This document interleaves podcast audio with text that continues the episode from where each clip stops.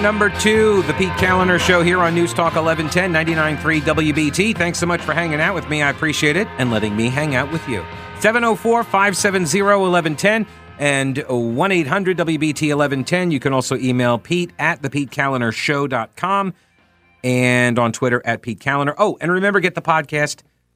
You can get it at WBT.com or thepetekalinershow.com, and then it comes right to your smartphone or tablet every single day. Three different episodes, one for each hour. Without the commercials. I didn't say that. Okay.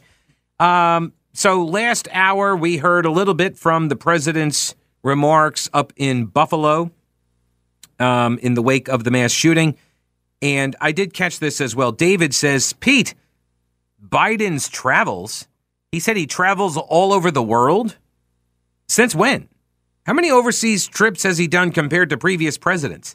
Like, he only goes to Delaware, which might be in his mind, that might be, or it might be overseas. I mean, you think about it, right? When president is looking out the window of the the plane, Air Force One, or probably the chopper first, right? I guess maybe they just take the chopper to Delaware. It's probably just a chopper ride. Or is he still riding the Amtrak? Is he still doing that? He's going to take the old lunch pail Joe. He's just going to get on that train and take it to take it to Delaware. But think about it. He gets on the helicopter and he stares out the window like he looks like uh, like that picture of him looking out the window at the White House, you know, forlornly, just like looking out the. So he's looking out the window. What does he see? If he's going from Washington and he's going to Delaware towards the coast, what's he going to be seeing? Exactly, water. He's going to see the Atlantic Ocean. And it's very possible that he thinks he's traveled overseas. Yeah, I mean, it's possible. People get confused at that age. So, sorry. That's a cheap shot. Cheap shot, but sometimes I take them. It's true. I have self awareness on this. Yeah, Dave, I don't know. Uh, I thought the same thing. Because did you hear what he said right after he talked about how he travels all over the world? He then says he gets people that call him from all over the world, all these world leaders. And whenever he's traveling and people are asking him, what's going on? What's happening? I don't understand. And then uh, what's going on with January 6th and Buffalo? But wait, have you, you took an overseas trip since Saturday? When did that happen? Oh, you were in Delaware. That's what happened and he saw the ocean, thought I was overseas. That's the deal. Thought he was overseas. Uh, that has to be. Look, I'm trying to give the guy the benefit of the doubt here. You know me, I'm a giver. So I didn't get that either. Um, did not understand the reference, but uh, that's that's all Joe. Then there's this. Thank you, Eric. I did see this the other day. So, yeah, Biden announced that he would be traveling to Buffalo following the mass shooting. This was from Sunday. They made this call. Sunday, they said, going to Buffalo, going to stand with the people and uh, maybe attack some Republicans, maybe Tucker Carlson, you know, that kind of thing, which was interesting. It's a different approach this time around than after the Waukesha parade massacre done by the was it black Hebrew Israelite guy that talked about killing white people and you know blaming everything on the Jews. And at that time, Jen Circleback Psaki said that Biden has no plans to visit Waukesha. Why? Glad you asked. Because sending the president to a community, quote, requires a lot of assets. Oh, it so it's just too much of a hassle. You know, you got to get the Secret Service in there, and they gotta like scope out the area, and you gotta make sure that the lone driver doesn't break out of jail, I guess, or something like that kind of thing. But Buffalo, totally different situation. One was in Wisconsin and one is in New York. Totally different. One was a white supremacist, one was a white hating guy. Like, see, these things, I mean, this, there, you could not even find a more uh, a more asymmetrical comparison. They're so different. One obviously requires his attendance for purely apolitical reasons, nonpartisan behavior, and the other does not. It's very simply determined by the facts on the ground. Not sure why everybody is seizing or pouncing on this stuff. All right, but uh, let me get back to the uh, election stuff because today is the primary. If you haven't voted, you're not aware, today is the primary. You should go vote. Your vote actually matters a lot more in the primary because so few people vote in the primary. Um, numbers are down in Mecklenburg County. This, according to Charlotte Public Relations, their website, cltpr.com.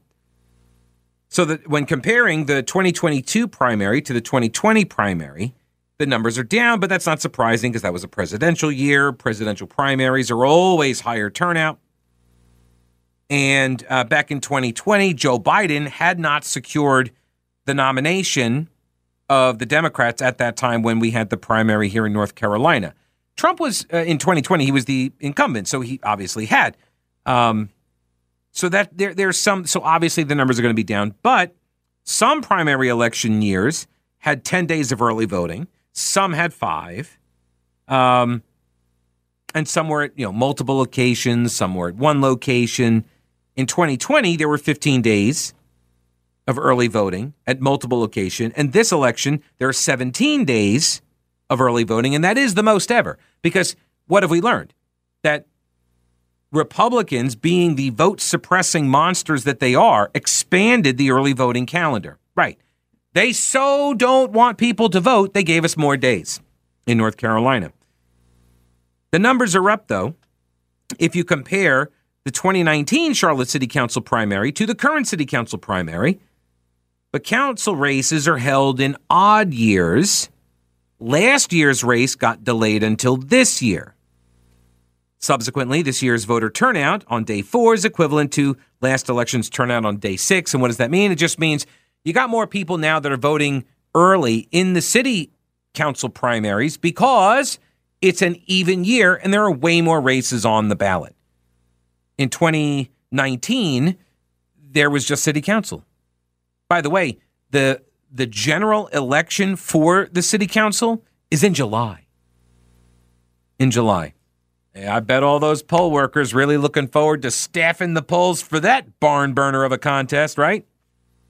By the way, that general election, July 26th, I believe it is. You think you ha- you think you're going to have influence right now in a primary? You're going to have a lot of influence in the Charlotte City Council race in July. You really will. Because this is just a primary and that's a general, but it's basically the only race on the ballot for Charlotte City Council resident or Charlotte City residents. And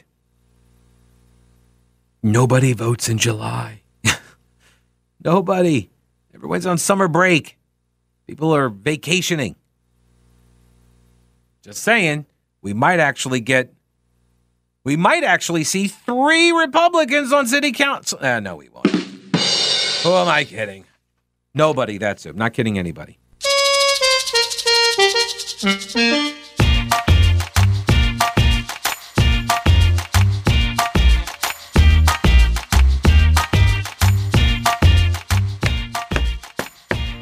That's Michael Franti.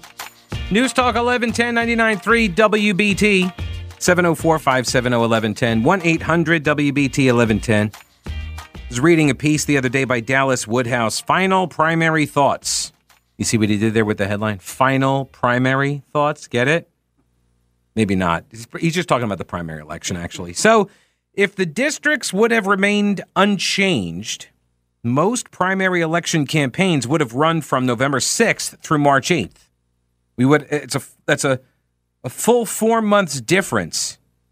But in North Carolina, the courts got involved over the legislative maps and imposed the districts just hours before the brief second filing period in March. While Democrats were concentrating on lawsuits, they neglected, though, to field candidates in a lot of races. Yeah. Yeah, they kind of missed some of that. I will get into that. They kind of missed some of that. Dallas Woodhouse, who is the former Republican Party of North Carolina, uh, the executive director for the organization, he was doing work at, uh, he's a former journalist too. Uh, I think he did TV news, maybe. I forget. But he then, or maybe not, maybe he was newspapering. I forget. Anyway, Uh, so he was a, a, a, former journalist, then he became a Republican Party official, uh, and uh, then he went to work for the John Locke Foundation, and now he just announced he's going to South Carolina. What was it for? It, it may be like a business development position. So he's uh, he's heading south, and uh, this is one of his. I guess I don't know if he's going to keep writing for Carolina Journal or not, but uh, this is it might be one of his final pieces.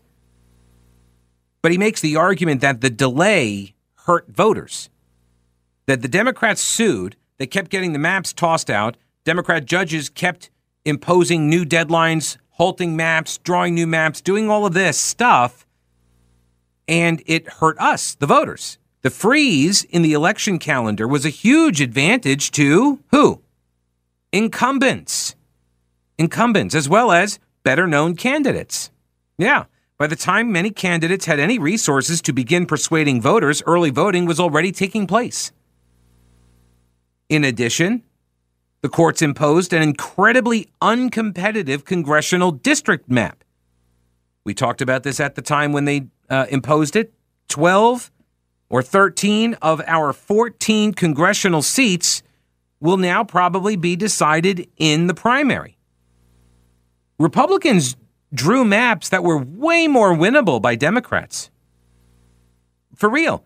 It was uh what was it? A 644 map. 644. In other words, 6 seats that were solid Republicans, 4 seats that were solid Democrats, and then another 4 that were toss-ups. Anybody could win them. But see, Democrats know that this November, well, things aren't looking so good for them. And because of that, in steps the courts, in steps the special master, people who draw the, these three of them. They draw the maps. They relied heavily on the corrupted guy that uh, came out of Princeton, the Princeton Gerrymander Project. Turns out, yeah, people that work for him blew the whistle on him. Yeah, he's a total partisan hack. He's trying to affect all of the metrics and such. Um, so that's who drew the maps. And what they come out with is a map that now has basically one competitive district. But it assures Democrats, what, six seats? So that's what Democrats call fair maps. Democrats call fair maps maps where they win, maps that they are guaranteed a certain number of seats. And they leave it vague because you never know when the uh, the reality on the ground changes, and so you need to then shift from a proportional representation argument, like in other words, one that is, hey, we have more registered voters, so therefore we should have most of the seats. They will shift from that to other arguments like, well, we did better uh, in the presidential race, or we did better if you take all of the congressional races and add up all those numbers and then break them out on average. And then if you do that math, uh, plug them into an algorithm, beep, beep, boop, beep, beep, boop. And then all of a sudden, look, we should get like 10 of the 14 seats, right? So whatever uh, circumstance presents itself where they need to adjust their uh, calculations, they will do so as long as it gets them fair maps, which means maps they win. So they imposed on us, the courts did, they imposed upon the voters a compressed timeline for the primary, which benefited incumbents. It benefited people with higher name recognition, shortchanged a lot of new candidates, right? But it also made the congressional races less competitive. So people have less of an opportunity to throw out their Congress member, particularly of another party of, a, of the majority party. So, good job on them fair maps there, Democrats. Also, the U.S. Senate GOP primary, I'll get into that in a minute.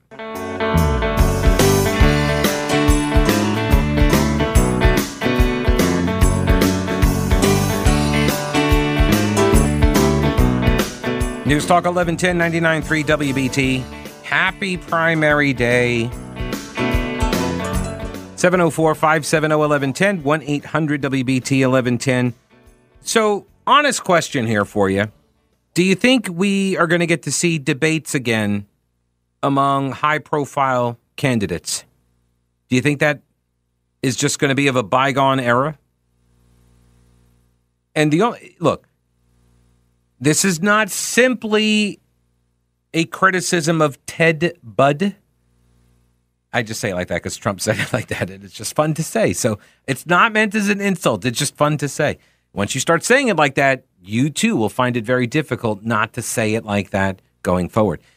So Ted Budd hasn't been doing debates. He refused to debate any of his Republican opponents, and we've talked about that before. Uh, I understand from a uh, from a strategic standpoint, it makes some bit of sense, right? If you are up in the polls, why bother debating? If you're not a good debater, if you're very stiff, if you can't answer questions on the fly, not good at uh, you know dodging and parrying and retorting and that sort of thing on a debate stage, if you stink at it, then yeah, you should avoid the debates, especially if you're leading, right?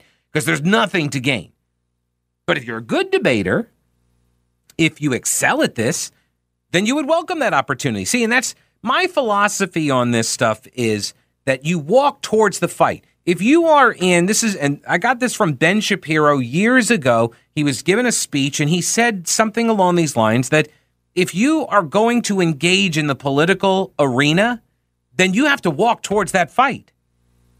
You don't just get to say, "Well, I don't really know about that." No, you you have to you got to take on some of these arguments. Now, you should take them on when you feel comfortable doing so. You should take them on after you've done your homework and you've thought about the issue. I don't want somebody just coming in and, you know, popping off random stuff. That's how you get the Todd Akins out there.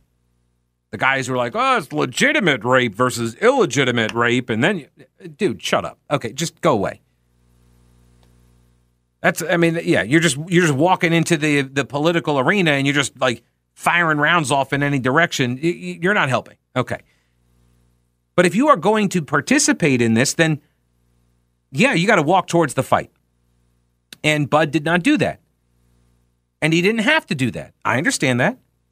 I've criticized him and the campaign for doing it. I know why they did it, but I still don't like it. I would have preferred to have heard from him. And most importantly, I want to know if he's going to be able to debate Cheri Beasley. But you look at the other side of the aisle there with Cheri Beasley, she doesn't get any of the criticism for not debating any of her 7,000 opponents in the Democrat primary. Yeah, there are a whole bunch of Democrat candidates.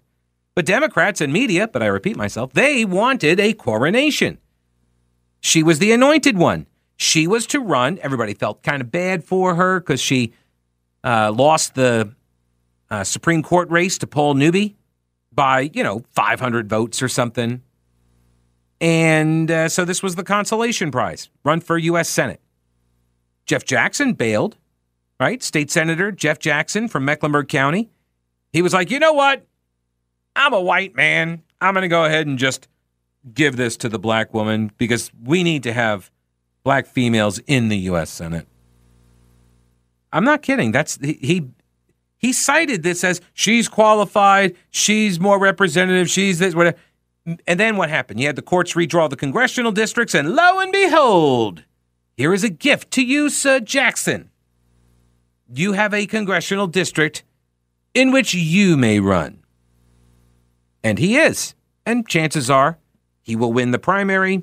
Chances are, oh, say, I'm not, I am not saying he's going to win. I'm not predicting that. I'm just, it was kind of like I was predicting it. So, all right, okay. My apologies. Look, it's a hard habit to break. It really is. Should I do the old, It'll be interesting to see. It'll be interesting to see if he wins. So they positioned him, and he is in a position to win that seat.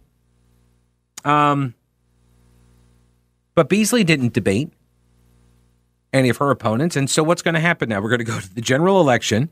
If Beasley wins and Ted Budd wins, we're going to have a Budd Beasley uh, uh, general election, and neither one of them are going to want to debate because I suspect both of them are, are not too good at it. Although maybe that would be the reason to debate because they both aren't good.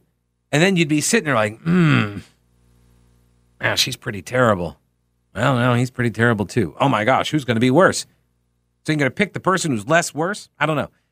The reason why I wanted to see Ted Budd debate the Republicans is I need to know is he going to be able to perform in a debate against Beasley? But if the strategy going forward is no debate, never, anyhow, any way whatsoever, then I guess it doesn't matter. That's not a criteria I should be demanding. I should not have to know whether or not a candidate for the U.S. Senate, the quote, greatest deliberative body in the world where people literally debate things, I should not have to worry about whether he's good at that because he doesn't need to be good at it in order to win the general election.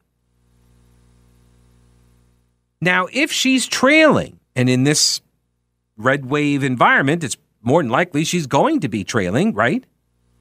According to her polling, I thought this was really interesting. She has sent out fundraising emails um, citing some poll that she doesn't give any links to. She just says that uh, whoever comes out of the Republican primary, whether it's Budd or McCrory, she she's like we're we're essentially tied. I don't know what the I don't know what the margin of error is, but any poll has a margin of error, usually three percent or more. So it's they're both within the margin of error. But she actually puts herself as tied with Budd and trailing McCrory by one point, which is not that is not what any poll shows that I've seen so far. But she's using it to fundraise. So maybe she's just, or, well, okay, maybe the campaign is ex- exaggerating a little bit, AKA lying, in order to get people scared so they donate more money. That's possible. All right, that's possible. But if Beasley goes into the general election trailing, if the polls start showing that she's trailing Ted Budd, well, we know what Budd's going to do. He's not going to debate, right? He'll refuse to debate. He'll be like, oh, I'm going out meeting people. I just have no time because I'm so busy meeting so many people. Look at me meeting a person instead of a debate. So then what? Beasley calls for debates, right? Now, the media will not cover the irony or hypocrisy of her demanding debates when she refused to debate any of her opponents. No, no, no. But they will amplify her call to debate Ted Budd. Do you doubt me on that? No, of course not. The media will amplify whatever narrative, whatever message she would like amplified. So they will amplify the call for a debate. Does that become an untenable position for Budd in the general election then? Does that become too big of a hurdle where like you're you're going to start seeing some of that impact in, you know, lower poll numbers? Or maybe going forward, high profile elections, won't ever have debates again. They'll simply be determined by outside spending. Yay! All of the non North Carolina money coming in will buy our U.S. Senator. Really looking forward to that day.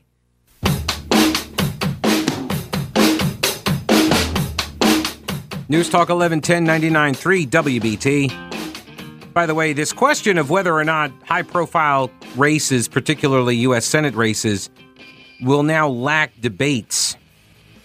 It's not just here in North Carolina, where the Republican frontrunner and the Democrat frontrunner, neither one of them would agree to a debate, but it's also happening down in Georgia as well. Saw this, uh, this was sent to me from a listener named Jim. Don Surber writing at his blog. So Amanda Carpenter at the Bulwark, she's a CNN contributor as well, is miffed because Senate candidate Herschel Walker won't meet the press.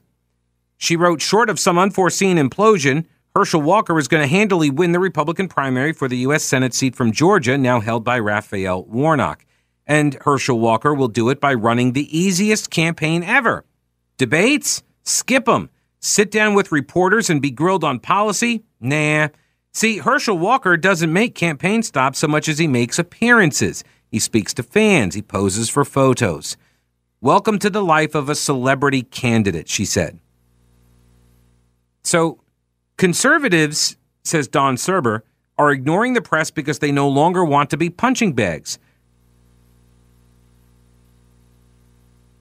Which is true, by the way, media folks, in case you're wondering. Yeah, it's true. They don't need you anymore to get the message out. They don't need me anymore. They that's right. You know, people who you hear on this show, for the most part during election cycles, if they ask to get on, I, I accommodate that because I, I think it's important. It's a, it's a civic duty. Like the, we're local media. We're going to put on local candidates so you can hear from them in their own words. And it's a public service, I think. Um,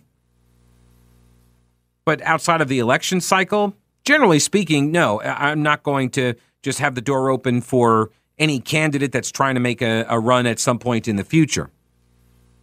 after the 2020 election, Walker was running the way anybody who wants to win would because taking questions from the press is idiocy because the press hates conservatives. Now, I will say this uh, for the Republican primary in for the U.S. Senate, um, it, it, it's not even a conservative media thing. At least as I understand it, with the Budd campaign, they they don't do any media. They don't do any kind of debates. They don't want anybody.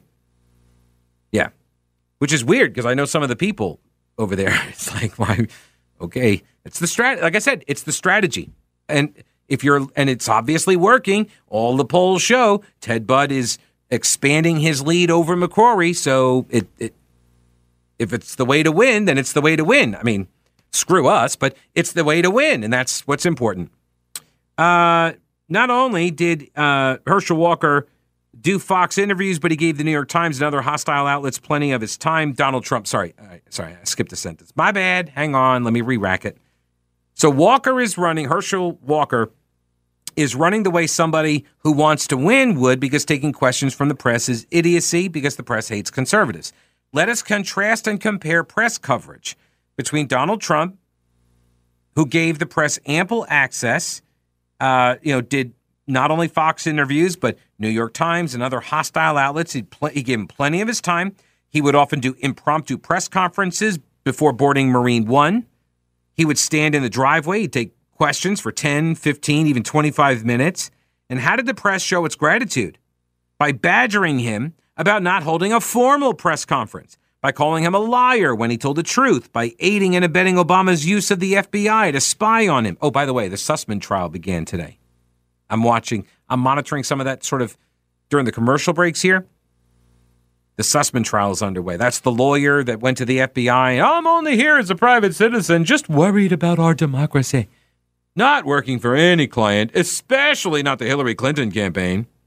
So pay no attention to that Hillary Clinton campaign letterhead that's at the top. It was just my mistake. I printed it on the wrong paper. Anyway, um, Biden, meanwhile, spent his days in Delaware running a Warren Harding style campaign. Biden occasionally popped out of his hole to look at his shadow, eat an ice cream cone. Uh, the press rewarded his ignoring them by covering up the story about Hunter's laptop. So Herschel Walker must have paid attention. He learned.